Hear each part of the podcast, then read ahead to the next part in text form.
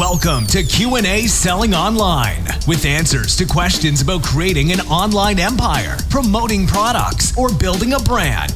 Your host, private label and e-commerce entrepreneur, Quinn Amorm. Welcome to the show, my friends. Today's guest, an online coach who's helped people get to 20K of business within a week or two just by tweaking their social media. Over the last 15 years, he's sold a vast number of products online from physical products, info products, high ticket coaching pro- uh, programs. And he was even a dating coach for men. It took him nearly a decade from when he started his first website to creating something that actually made money. This is something that I, I know exactly that feeling. And now after 15 years of learning how to market effectively online, he started offering his services as a business coach welcome Richard Fletcher. Richard, how's hey, it going? Thanks for, uh, thanks for having me here, Quinn. Uh, I'm really good. Yeah, thanks. Uh, man, it's a pleasure having you, Richard. So uh, th- there's many things that I want to ask you, and uh, let's start. I guess we'll start from the beginning. What was one of your first businesses or side hustle? Uh, not necessarily online, just any kind. Of Well, of the first thing I did actually, like, uh, I went after university. I went traveling for a year, like all around the world. When I was like 22. Then I came back. I was like, I don't want to work for someone else. I'll start a business. And I ended up signing up, you know, Herbalife, the MLM Yes. company, like huge. Yeah. Everyone's heard of them. Um, yeah, I, I signed up with them and I was like, I just, I know, I lapped it all up. My upline distributors, like, if you're, if you're a serious business person and you want to, you know, you want to make the proper money, you're going to need to sign on at the super duper diamond level mega distributor plan or whatever, which ended up with like $3,000 worth of stock Mhm. uh, that I had to buy. Uh, and then it just like sat in my parents' garage for months, which they weren't happy with. Uh, I didn't sell any of it. And then six months later, I had to like take it all down the tip because it was out of, because it was out of date. That was my first, um, my first foray into business. And you know, since, since we were on the, since we're, uh, your podcast is all about failing and failing fast. Well, I've, I've failed a lot of times in that 10 years. I mean, I know you, before I actually started making any money, I know you said you identify that as well. But yeah, that was the first one and it wasn't great. But hey, we've got to start somewhere, right? Oh yes, I hear you, man. Uh, I started websites. I, I've, I've been selling online. Uh, I mean, I started part time, but uh, it was in 1997 that I started, and things were very different. And of course, like you know, there was no YouTube or n- nobody out there to teach us anything, and uh, it was kind of let's try it. Did it work? Nope. Okay, try again. So- Like 95% email open rate. yes. Did you um did you have any of those experiences where you you would try something just because you thought about it by yourself and then it would work or not? Well, most of the things I did in the early days was stuff I, I tried myself because Mhm. I didn't really have anyone to, you know, there- there wasn't like everywhere you look, there's a business coach these days, including me. So it's it's not hard to find someone who's telling you. But back then, it was not, people were just kind of getting on with it behind the scenes. Um, and it wasn't it wasn't really a thing, was it? Like the idea of online marketing, like everyone knows the idea that some people make money online nowadays, even though where I come from, it's still kind of weird and unusual. Everyone everyone's heard of it, but Mhm. back then, no one was really doing this stuff. Um, like 2005, I started a website called The Travel Monkey, which was aimed at because, like I said, I went on a world trip. It was aimed at backpackers who wanted to do their first world trip, like how to get around the world, how to get cheap sort of round the world tickets, and uh, how to avoid being scammed in various places, and you know, all these kind of like articles on my website and stuff. And I got some good feedback from it. I, I just built it up. I got like you know, after a couple of months, I had like fifteen hundred unique visitors a month, which I thought was pretty cool. Uh, and I had people downloading a guide which I had for free, and they were like, "Oh, this is really helpful, thanks." But I couldn't figure out a way to monetize it. I just had um, an affiliate link to like some backpacks on Amazon and like a couple of other things. And I think I sold one backpack for like eighty dollars, which gave me the commission of like three dollars. it's a physical product, you know. It's not like an ebook where you get seventy five percent. Um, and that was it. I was like, after six months of that, I was like, I can't figure out how to make any money out of this, so I closed it down. And now I look back at that, Quinn, and I'm like, damn, that could have been like TripAdvisor or something. Man, that would have been something probably right that by now. You know, around the same time, I don't know if it was oh, maybe oh maybe 2007. I had a, a video website that you probably most people in North America never heard about it, but in the UK, I was getting 90,000 unique visitors per month Wow. because I ranked number one for the keyword rude tube. And Rude Tube was a TV show in the UK Mm. I remember that. Yeah, and um, in North America, nobody nobody ever heard about that, so nobody would search it. But I would get ninety thousand searches or unique visitors for that keyword. So I started uh, getting videos from the show, and I was actually putting them on my my site on purpose. So, uh, wow, yeah, ended up uh, Google removed the um, the AdSense from it. I couldn't I couldn't get money from Google, so it had to be affiliates. But anyway, that was uh, another another waste. yeah, I'm like well, when you talk about failing, you look at I look at the number of things I've done that have been a failure. It's probably like ninety percent. It might be higher, you know. So I think anyway, I don't know what I don't know what like oh what, what stage are most of your listeners at? Are they like beginners or are they like across the whole spectrum? Or, you know, what's is there like a typical listener you've got on your show, Quinn? Yeah, on the uh, I, I host two podcasts and they're actually pretty different audiences. In in the the, the Fail Fast podcast as a more mature audience, uh, and of course, just like uh, on most of the most of the podcasts, it's a sixty percent male audience uh, and majority of those are um, already in business. Right. So, okay. Yeah. My, my other podcast is the Q and A selling online. It's uh, about you know uh, selling on Amazon and e-commerce. It's more e-commerce and but focus with Amazon. And the higher percentage of people are trying to get into hmm. business.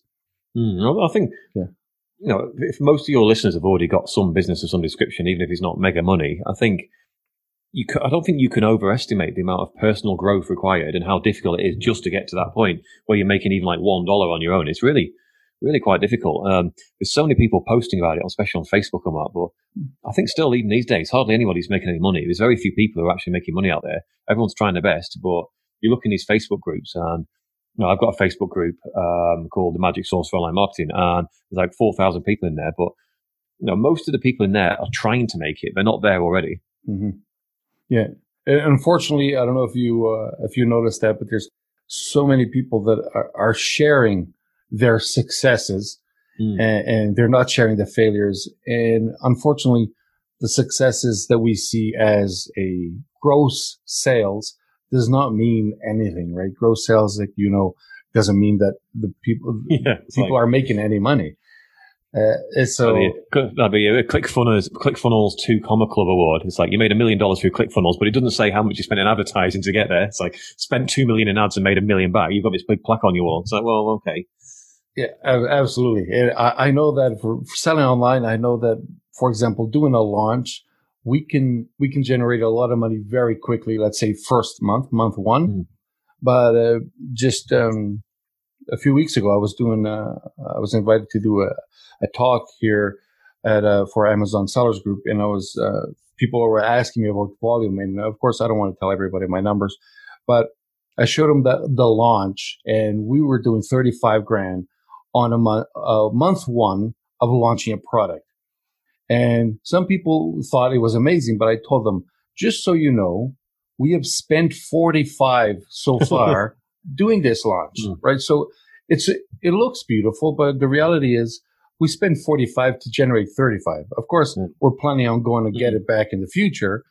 But I, if I share a screenshot of that, people are going to think it's easy and it's not. Yeah, of course. I, th- I think it's great you were honest about it though, because most people would just be like, Hey, look, 35 grand in the first month, sign up to my course, you know, $997. You'll learn all the secrets. you're like, the secret is you need to spend 45k. It doesn't sound so good then. yeah, that's the secret. so, um, here, here's one thing I don't know. Um, it said you used to be at one point a dating coach. Mm. And what exactly is a dating coach? Uh, well, there's, there's, various types of dating coaches, but what I did was specifically, uh, my market was like intelligent guys who had some sort of career. And we're not talking like, you know, losers who, with no job, who, no prospects, who just hmm. like sponge off their parents. I'm actually uh, the kind of guys who like, have got something to offer, uh, the kind of people I want to help, who I'd like as people, that just aren't putting themselves across in the right way. And they come across, you know, they'll typically come across as like geeks or shy or awkward. And they would be, they're typically the guy who gets stuck in the friend zone.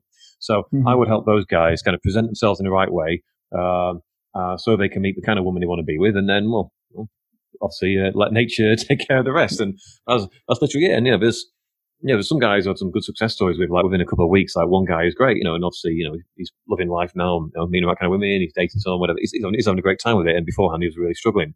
Um, so yeah, I had quite a few people like that, and I basically taught them. I think a lot of coaching is about, certainly for me, is like coaching former versions of yourself. Like whatever problem you've had to figure out in your own life, you then kind of go, okay, all right, I've had to learn all this stuff and go through all these hurdles, and now I'll teach other people how to get over those hurdles quicker than I did. I mean, that's why I got into business coaching. It was like, it's taken me over a decade to get to the point where I make any money. Um, maybe I can show other people how they can get there and not spend a decade. You know, if mm-hmm. they can get, if they, there are a lot of people think that you'd spend six months to get there. It's like, oh no, six months. Six months is nothing. If you got, if you got there where you're making money from now, from nothing in six months time, that would be amazing. Yes, yes. I, I really like that approach. And it's so true that today's date is different than when we started. Things are more available. So there's a lot of more mm. resources. People can learn faster. And of course, they can uh, probably, uh, or, or more than likely, don't need 10 years to, to get to something that uh, mm. is going to be successful. But uh, the fact that well, you're right in that sense. Sorry to interrupt. You're, you're, right in that sense, but it's also there's a lot more rubbish information, so it's it's hard oh, yeah. to it's harder to find the good stuff. So it's like uh, you know, like needle and haystack kind of scenario, isn't it? It's sort of back in the olden days there was less information, but nowadays you get someone who does like a digital marketing course that takes like two hours, or they buy like you know one forty-seven dollar ebook about digital marketing, hmm. and then they've turned up and they said then they call themselves a business coach after that. And it's sort of if you're if you're brand new to business and you don't know the difference between that and someone who's actually talking sense, and you sign up with that, well, you're going to waste a lot of time and money. So it's I kind of feel for the people who are like absolute beginners who are like, who do I trust here? It's really difficult these days. I'm not even sure I've got an answer for them. No, no, I absolutely agree with that because I feel like like what you said that because you lived it now you have the, the experience and there's so, so many coaches or what would you call them? The, the guy that launches a course with mm. limited knowledge, but now they start making a lot of money from the course itself because the content is out there and all you have to do is get somebody else's content and launch a course. And mm. right. you hear every day now the stories are just yesterday I was homeless and and now I'm I'm making millions. And I hear them, and of course, there's there's a lot of those stories that are true. But I mean, if you were homeless yesterday and you were negative 150 grand, today I doubt you have a million in the bank. There, there's no such thing. Right? Yeah, standard copywriting Facebook formulaic ad of like, I used to be a pathetic, worthless loser who slept in a sewer and ate rats for breakfast until one day, one day I discovered, you know, the one secret to online marketing. And now I make, you know, last month I made $123,976.76 because I, someone's told me I have to put an exact number or it's not believable, you know. And yes. I'm like, oh God, not another one of these ads. Um, yeah, I mean, I see stuff like this all the time, like, and everyone's copying each other. Uh, one of, one of the things that I think is really important is like I teach principles, as in the principles of marketing, like what it is that, um, for example, Facebook, you scroll on your Facebook feed, there's a billion people. It doesn't matter what you do. You're a fitness coach, you're a business coach, you're a spiritual coach. You got competition and you got a bunch of other people who are also saying, Hey, if you want to learn how to achieve enlightenment, like the Buddhists, monks or whatever, um, you know, join my system. Well, if there's like another 10 people on your feed saying the same thing today, it all blurs into one. Like five years ago, that might have been a great post, but today because everyone's copying those posts. What was a good post even last year ceases to be a good post today. Um, so you've got to understand the principles of what is what today is going to make people stop in their tracks and go, "Oh, what was he saying there?" I'm going to carry on reading, and then reels them in kind of slowly and makes them kind of read every word and makes them want to um, take action and makes them go, "Do you know what? Even though I've read like 50 posts today that have been absolute nonsense and I don't believe a word of it, for some reason I trust this guy." And there's a lot of psychological principles that go into that. Even a simple like 200 word post that seems really basic. Um, there's a lot that goes into that. But unfortunately, because most people, well, people are lazy, and frankly, so am I. You know, we all have that kind of like laziness gene where if there's a shortcut, we'll take it. But they, they want, everyone wants that kind of that cut and paste magic post that is going to sell 100% of, you know, the people who read it or whatever. And it's just, unfortunately, even if you could get your hands on that, it's not going to work in six months' time because everyone's going to find it and start using it. Good example uh, on Facebook, uh, engagement wise, maybe six to nine months ago, a post I was seeing all the time was, "What's the most challenging thing in your business?" Mm-hmm. Uh, in groups, that was getting loads of engagement. But now that gets hardly any responses because everybody's done it. And now you see that, and instead of going, "Oh, I'm going to respond to this," you kind of roll your eyes. You're like, "Oh." It's another business coach doing that thing where they're trying to get engagement and they're trying to get their audience to tell them what the problem is because they can't be bothered figuring it out themselves. They can't be bothered doing the research themselves. And they're trying, what they're really trying to do is get some leads in so they can then private message those people and be like, oh, you don't get any leads? Well, let me talk to you about my system. It's like, I know what's going to happen here, so I'm not going to fall for it. Um, but people don't realize that. So if they if they take a course that was made even six months ago that says this is a good kind of post, they'll copy and paste it and it won't work and they won't know why. Oh man, I I really love what you said. You know, one of the posts that uh, used to infuriate me was when somebody would put, and, and then the same day somebody would post something, a ton of my people on my list would post exactly the same one, and it would be, uh, "Pineapple belongs on pizza. Prove me wrong." I've seen lots of those. you, know, you know what I do? Uh, I either unfriend that person or if it is something that I actually, somebody that I actually don't want to unfriend, I would unfollow. So I will never see a notification from them again because it's, uh, I, I, it's ridiculous to mm. point some it's of like, those questions. So that, that just, that proves the point, doesn't it? That, you know, six months ago, you're, you, you're, you're going to be, you're probably going to reel into that. Like, cause it's, it's easy to answer. You scroll on your phone quickly. Yeah. You can either be like, "Oh my god, that's the most disgusting thing ever," or you be like, "Oh my god, I love it." it kind of just riles you up a bit. So the characteristics of the post, and I'm happy to talk about the, there's three things that basically make a good engagement, like the almost guarantee engagement, which I can come to if you want to talk about that. Yeah, yeah. Well, those those things are true. That's what I was talking about principles. Those things are true and they will always be true. Like, you know, if, if, we had this conversation, if somehow we got cryogenically frozen and came back in a million years' time, those things would still be true about humans. But the thing, but the exact post would not be different. Not, would, not, would not be the same. Sorry, you know, it'd be, it'd be, a different thing. We would have moved on. The words would be different, but the principles would be the same. Um, because obviously you, you, saw that post about pineapple first, and it was like, oh, this is interesting. This is fun. But then yeah. the tenth person that's done it is not as fun anymore. Um, but yeah, but do, do, you want to, do you want to say those three principles of what makes a good engagement post? Um, you can people can go away and do this now if they want to try it. Okay, and uh, do you want to mention those? What are they? Yeah, yeah, yeah. I'll, tell, I'll, I'll tell you right now. So, three things. Number, so if you ask, generally, it's a question that you ask of your audience. So, let's say you're on Facebook and you ask them a question, uh, that then invites your audience to answer. Simple. But the, the three characteristics of the question are number one, it has to be easy to answer. So, if I'm scrolling on my phone, uh, if you ask me like, what are the seven most difficult things about achieving enlightenment? I'm going to be like, oh, hey, I'm not sure about that one. Uh, let me come back to that, and I won't come back to it. Uh, but if you ask a simple question like ketchup, does it belong in or out of the fridge? Well, I can just type in the fridge or out the fridge on my phone and carry on scrolling. But I can leave a longer answer if I want to, if I've got more to say on it. So what you're going to get is most of the answers are just going to be like in the fridge, out the fridge. Especially if you put one in the fridge, two out the fridge, you'll get people literally just typing one or two. Um, secondly, uh, it's got to be universal or as close to universal across your audience as possible. So again, if you're like, you know, what's the most annoying thing about traveling to the moon? Well, not, there's not going to be many people in your audience who's like been up in a space rocket, so you're not going to get much engagement. You know, silly example, but a lot of people are doing this. They're begin really specific, like really specific questions that very few people in their audience are going to be able to answer. Um, so if you make it something that's um, universal, like universal experiences that we all have as human beings, you're going to get more people responding. And the third one, which is more subtle, is to appeal to ego. So if you ask a question that makes me feel like I'm better or smarter or more attractive or any kind of positive trait where I can see myself as being better than another person, then I'm more likely to answer. Because as humans, although we although we like to pretend we're all enlightened and you know we we don't wear I'm not like that, you know, I don't care about that. Hmm. As human beings, we're all animals and we're all striving for status all the time. So that's why. So I gave an example. I did a, a, live video on my, I think it was on my Facebook personal feed a couple of weeks ago where I said, I said these three things.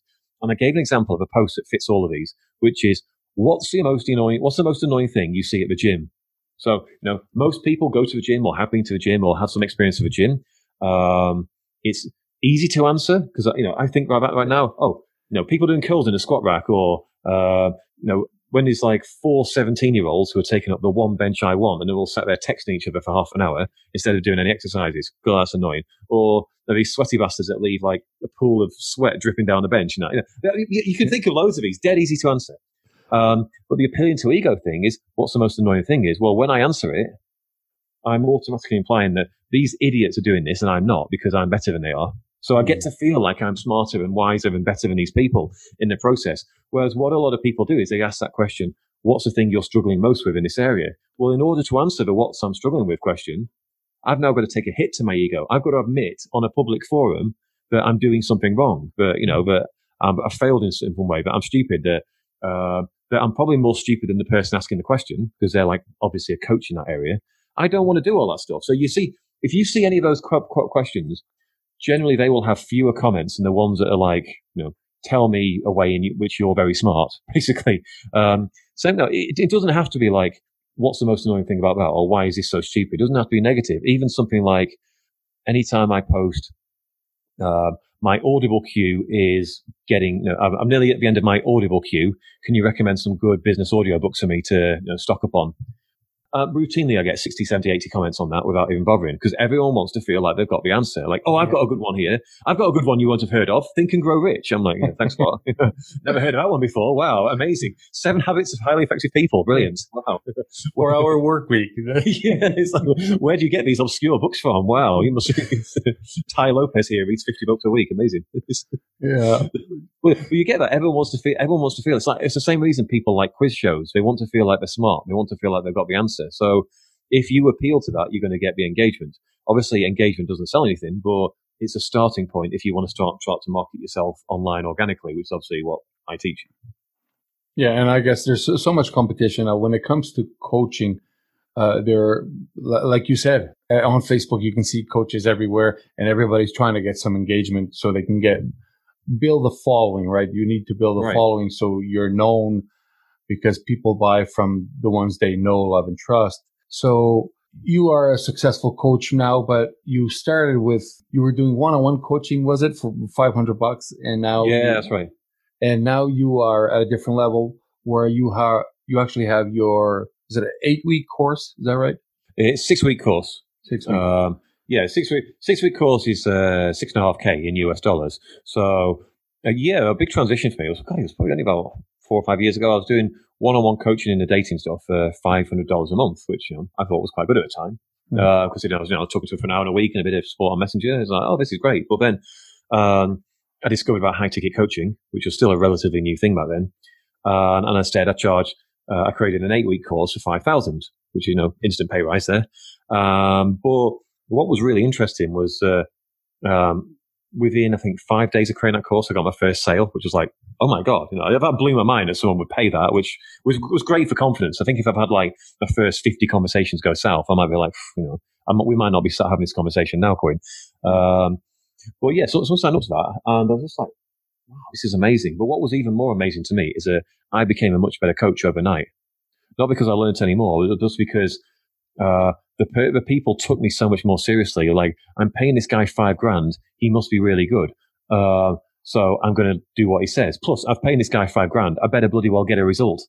So they, they just take it more seriously. When I say go out and do this or say this or do whatever, they would go and do it. Whereas the guys beforehand were a bit like, a bit like dipping their little toesies in the, in the cold pool. It's like, oh, yeah, it's a little bit cold. I'm not going to jump in. You know, I'm not quite invested enough. But if they had, if they had like, you know, if someone had taken, say, five grand off them and said, you don't get this back until you jump in, well, they're going to jump straight in. And that's kind of what it was like for my guys.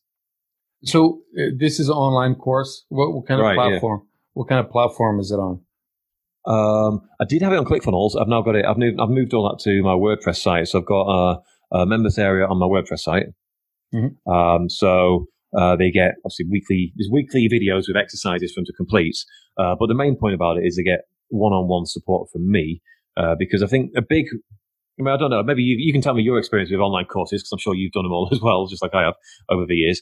But yeah. one of the things that always annoyed me about courses is you get the information, but no one ever seems to be able to make it relevant to you. I'm like, I would take the information, like when I was doing my dating stuff, and be like, okay, that makes sense how to do that. So I'd go and create a landing page, and I'd be like, I feel like I've taken what they said, but it looks crap. Like I just thought, well, there's something not quite right about it, or people aren't signing up, and I don't know why, but there's no one there to give support. So I kind of take what they need to know and make it relevant. Okay, for your business, this is what you need to go and do right now, um, which is when we talk about standing out from a crowd, that's one of the main selling points of my program because you can take the other programs that are like, you know, seven, eight, nine, 10K, but all you get in is limited support in someone's Facebook group where you ask a question and four days later you get like a one word response or a one sentence response. It's just not, it's not enough, is it, when you're trying to learn?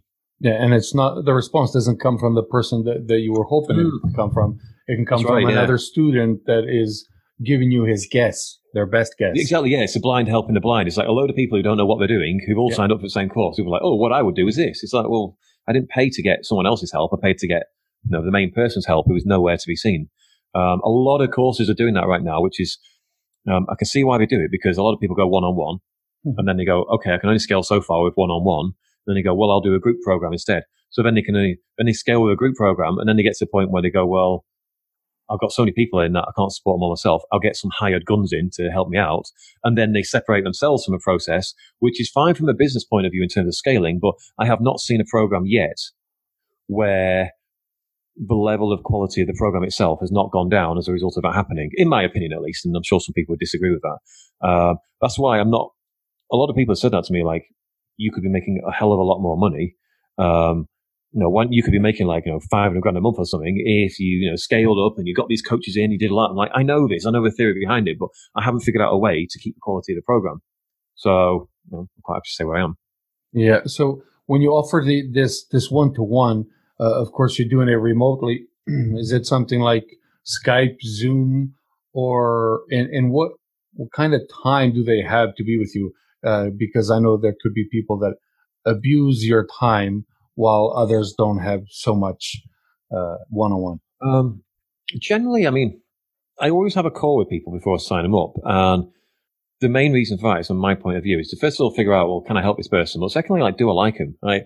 Like, you know, you kind of, I don't know, I suppose, sometimes I get it, now and again I get it wrong, but I'd say, you know, maybe probably more than nine times out of 10, uh, maybe 95 times out of 100, I'd say that from a 40 minute or so chat with someone, I can figure out whether I'm going to like him or not. And the acid test is, the acid test for me is, would I be willing to sit and have a beer in a pub with this guy one on one or this, or this lady one on one for like a couple of hours and have a chat? Not about business, just about, you know, as I like, you know, in a, in a friendly capacity? And if the answer is no, generally I don't invite them to come to my program because I'm going to be spending a lot of time with them. But that also means that uh, these people aren't, these people tend to be like, they're not that kind of person where generally the kind of people I sign up are like, oh, I'm sorry, I've sent you too many questions. You know, I don't want to, uh, I don't want to be bothering you. And I'm like, no, no, it's fine. You can bother me. That's what you pay me for. The kind of person who is naturally respectful in that kind of way is the kind of person I want to be signing up.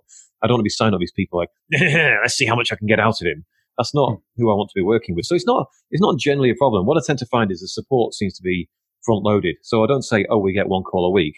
Generally, in the first couple of weeks, people have got a lot to learn.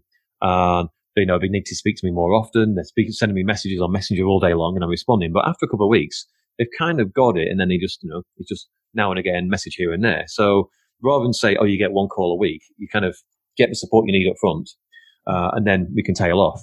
Um, it also means that if people want to go faster and do the program in less time, they can do that as well. And is that what you call the magic sauce? Um, no, I mean, the magic sauce is a name that I came up with um, when I was inventing my Facebook group.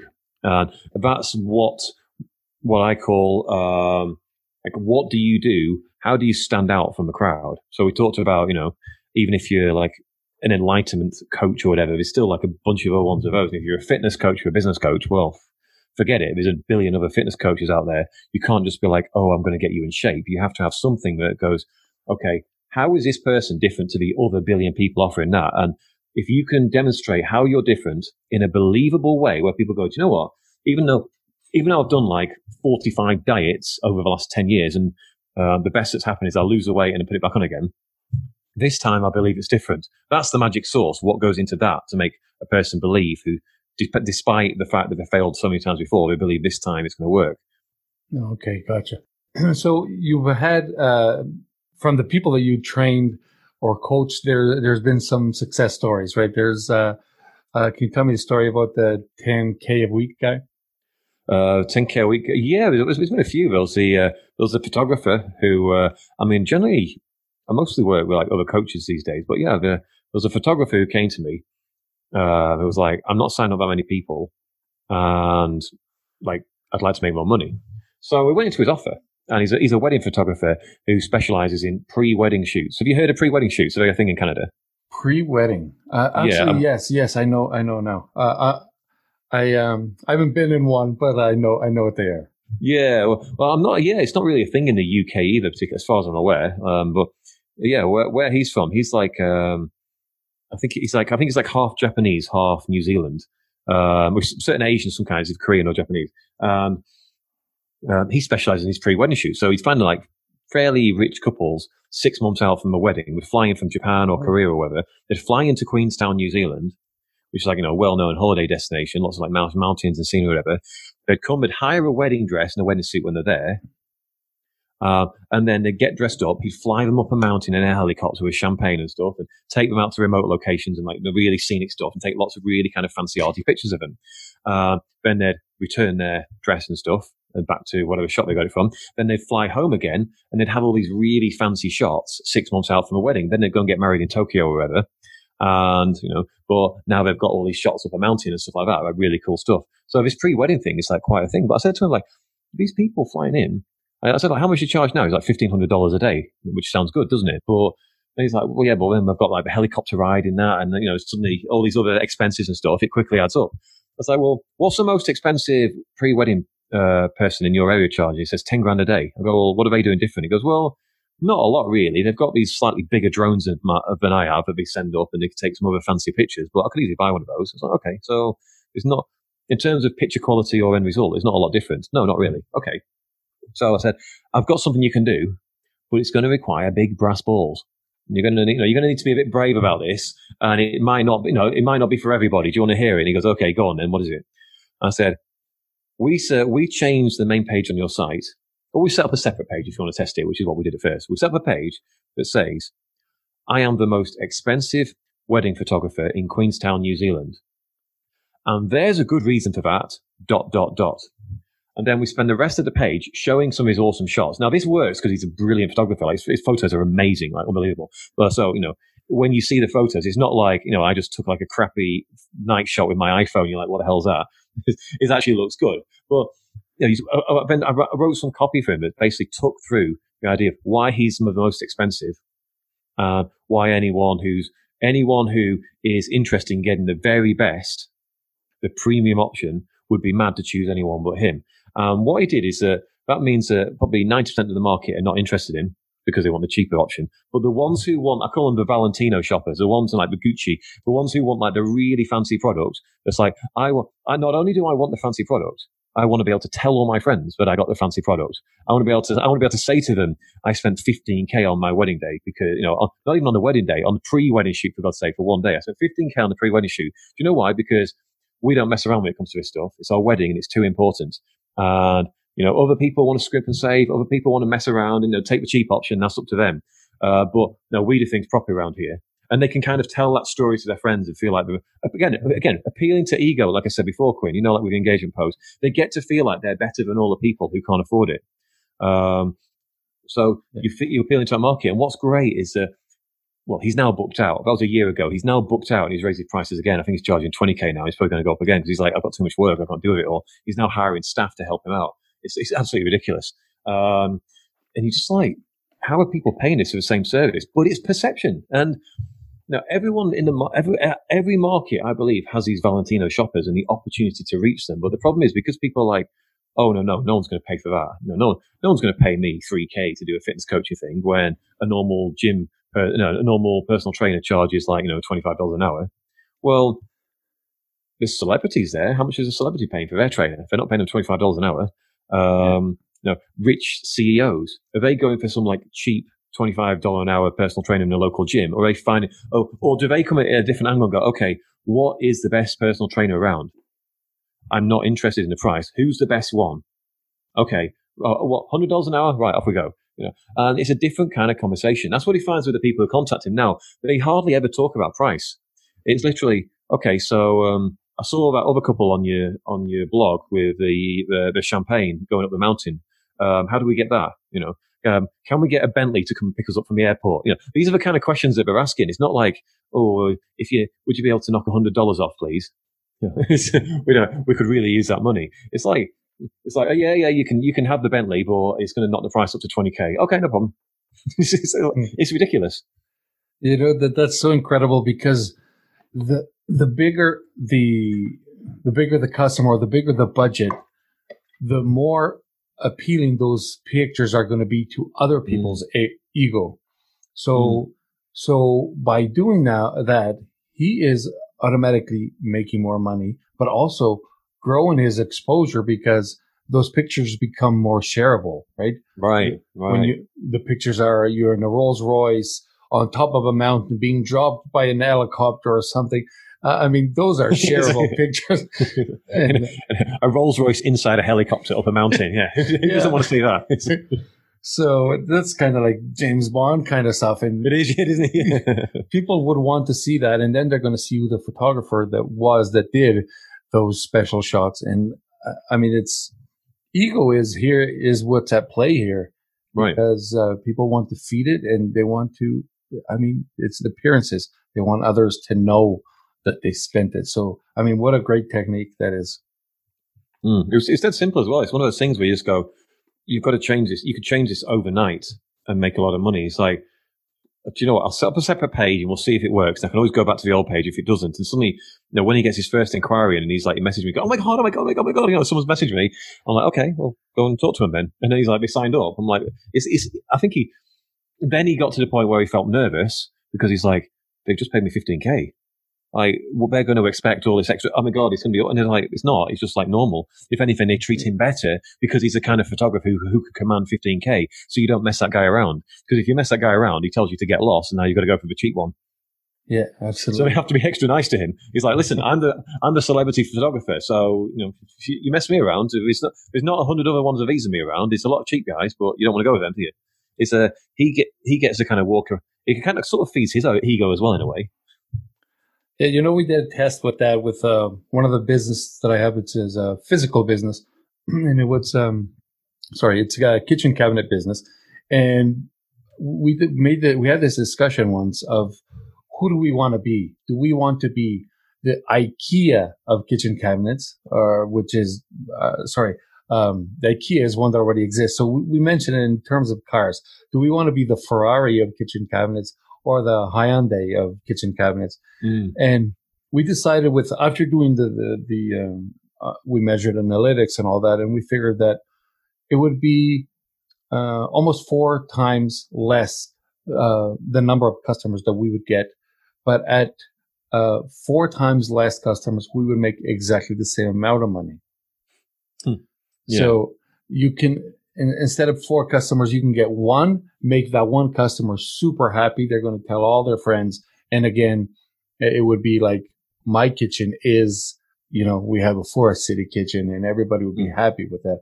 So, uh, mm. that, that, no, that was, yeah, that's, that's great. I mean, you can, I, th- it's possible to go down the IKEA route, you know, model yourself on IKEA or, Walmart is probably a good example of like, you know, bargain basement prices. But the problem with doing that is you've got to be able to have the infrastructure in place to be able to do ridiculous levels of volume. And let's face it, most people don't. Like I don't. I'm, I'm sure. I don't know about you. I'm sure you probably don't either. Um, you know, it's you need to to be able to set those things up is really, really quite difficult. Much, much, much harder than just going, I'm the most expensive, whatever, and there's a good reason for it, and there's 10x in your prices overnight, uh, and working with fewer people and making more money for it. Um, now, for most coaches, now most coaches uh, who are listening to this, um, or you know, most people of any kind of business, a lot of them, their business is themselves. Like my business is myself at the moment. Might not be in the future, but right now it is. Which means there's only so there's only one of me. I only have so many hours in a day. Only so much time I want to work.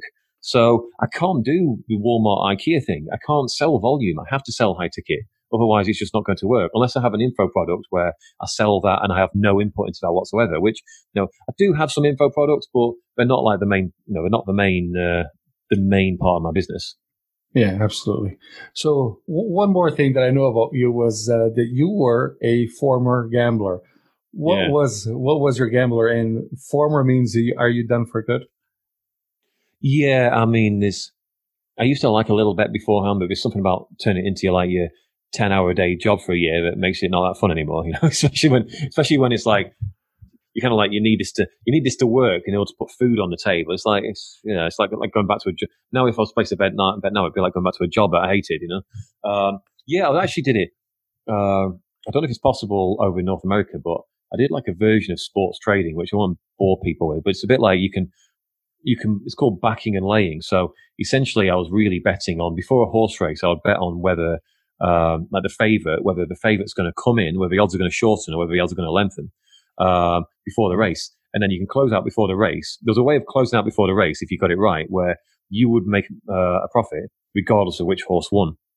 Um, uh-huh. So, I mean, I don't want to go into that now because I feel like it's a confusing explanation. It's just going to be super, uh, super irrelevant for your audience. But yeah, that's what I did. So I would aim to make like, say, £20 a race, like $30 a race or whatever.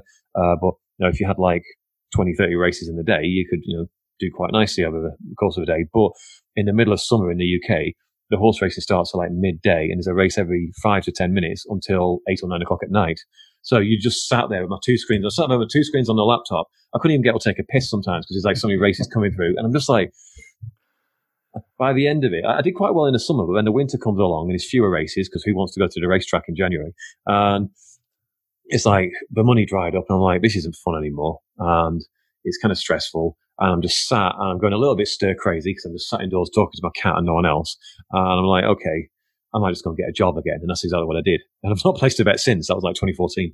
Okay. So I'm pretty much, pretty much the same. Although, uh, I was, I was thinking I was going to be pro, uh, a pro poker player.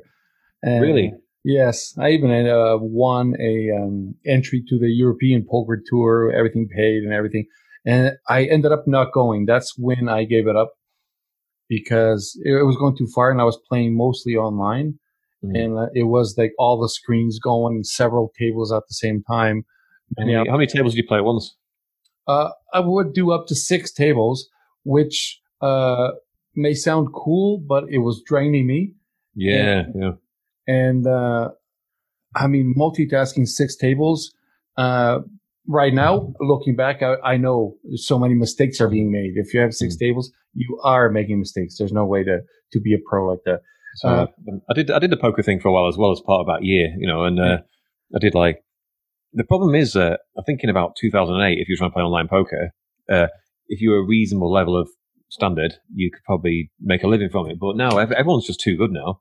Like everyone knows the right moves to make at each time, and you really are just hoping for people to come in and make mistakes or find like some fish coming and everyone gets excited and steals all their money. But well, otherwise, you'd like well, at least for me anyway, I just I was just like I can't get good enough of this. I played like thirty thousand hands in one month, like just practicing, practicing, practicing, practicing on like this. Uh, I think there's a site probably still exists called AdvancedPokerTraining.com. And I went on there and just signed up and played over and over and over and over and over again. It'd be like when you play a wrong move, the computer would be like, no, you should play this because of this. So it's great for figuring out like starting hands to play with and ones to throw away. But ultimately, everyone else is doing these kind of things who's trying to win it. And I'm just like, again, it's just like, do you know another another thing? I don't know if this is something that ever struck you doing this. I was like, this stuff was cool for a while, but eventually I was a bit like, even though I'm making a living from this, this is not fulfilling in the slightest. Like, I don't feel like I'm contributing to the well-being of the planet in any way here. I'm, I feel like I'm just, I feel like I'm beating the system, which is cool in its own way. But, you know, when I die, is anybody going to give a shit that I played poker for however long and won some money? No, it doesn't benefit anybody. No, no, it doesn't. And uh, that's absolutely the point that it's, it's a waste. It's a waste of time. It's more when you start realizing that you can only remember the times that you win. It it tells me that uh, there's an addiction and because most of the people that are addicted cannot remember when they lose right? The, the, the loss yeah. is temporary. And then when they win even if they lost let's say you lost 10 grand you win five and you get super excited because you won. And that started happening and i'm like okay i'm done. And i gave up my european poker tour poker tour. I didn't even go. But uh, that's wow, it. but you must be quite you must have been quite good if you got onto like uh, that sort of level. Yeah, you know, you know what? Uh, I always thought that I was decent. Everybody was telling me would tell me that that I was good, and um, the thing that would really, really break me was the uh, kind of the opposite of what you said. It was not the good players; it was the bad ones, the ones that would go all in when I, uh, you know, I have three of a kind, and they go all in, and in the river they luck out and would beat me. That was that was the end. of the I don't mean the unfairness of it all. yeah, yeah. The just the pure luck ones that have nothing. Like they go all in with a two and a seven. like, what are you doing here? And you're like, hey. yes. So we're getting a little bit of here off track, but uh, yeah, I've got, got slight off tangent. yeah. No. If, no anyone, if anyone's still listening at this point, yes. So, Richard, when people listening right now, if they want to find the magic sauce and they want to find you join your group and join your training, where can they find you? Uh, yeah, a couple of ways. So first of all, website is magicsaucemarketing.com. So they can go on there. If if they like this, if they liked, you know, the five minutes that we managed to stay on track, if they like that, then they can find more of it. I've got um, on that site is a blog. So I took all my best like Facebook posts over the last year, including the live video trainings, and put them on a blog. So they're all in one place because I kind of felt like Facebook, you sort of get lost after two days, you know, and you know, see them post again. So if people want more information and more in-depth trainings on like how to, some of the stuff I was talking about with like uh, the engagement posts or whatever and different kinds of posts that you make on Facebook and more stuff around that, then by all means go away and look at that. Um, also, if you want to join my Facebook group, it's called the Magic Sauce for Online Marketing. So you can just go and search for that. And obviously, if they want to find me, just type in my name and they can do that as well. I may actually steal that idea from you. The uh, the best Facebook posts, putting them on on the blog. Do you take the screenshot of them and post? No, no, no. It's it's a WordPress blog. So I, I, I took the uh, I take the words and then you know, if I need to change the words because it's not on Facebook, you know, you need to and put a put a picture in there, make it look nice, maybe change some color blocks, whatever. But pretty much, yeah, it's just cut and paste the post in. Yeah, that's very good. That's one of the things that uh, I notice is also a waste is when you have something that is actually really good content and then after a while it disappears through the feed, right? And exactly, uh, that's that's the thing with Facebook. You make a great post today, and it's gone, you know, within a day, maybe two days. you're like, I know people can go to your profile and see it, but it's still, if you're making one post a day, no one's scrolling back three months to see the brilliant post you made in you know January or whatever. Uh, so you're a bit like, God, we're making all this awesome content that's just been lost forever. So I was like, I'd like to just to have it all in one place that's mine. You know, if Facebook decide one day that um, they don't want me to be a part of Facebook anymore and they block me from it, or Facebook closes down and TikTok becomes the next big thing. And I'm like, oh, I've got this content. Well, you know, I've got somewhere else with all this stuff in now.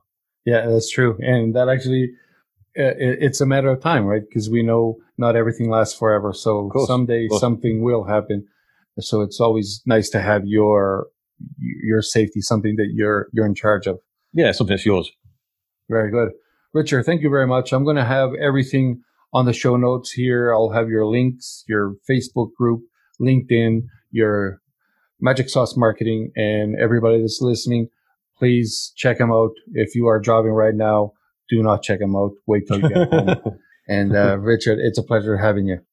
Yeah, it's been a pleasure. Thanks for having me on, Quinn. Thank you.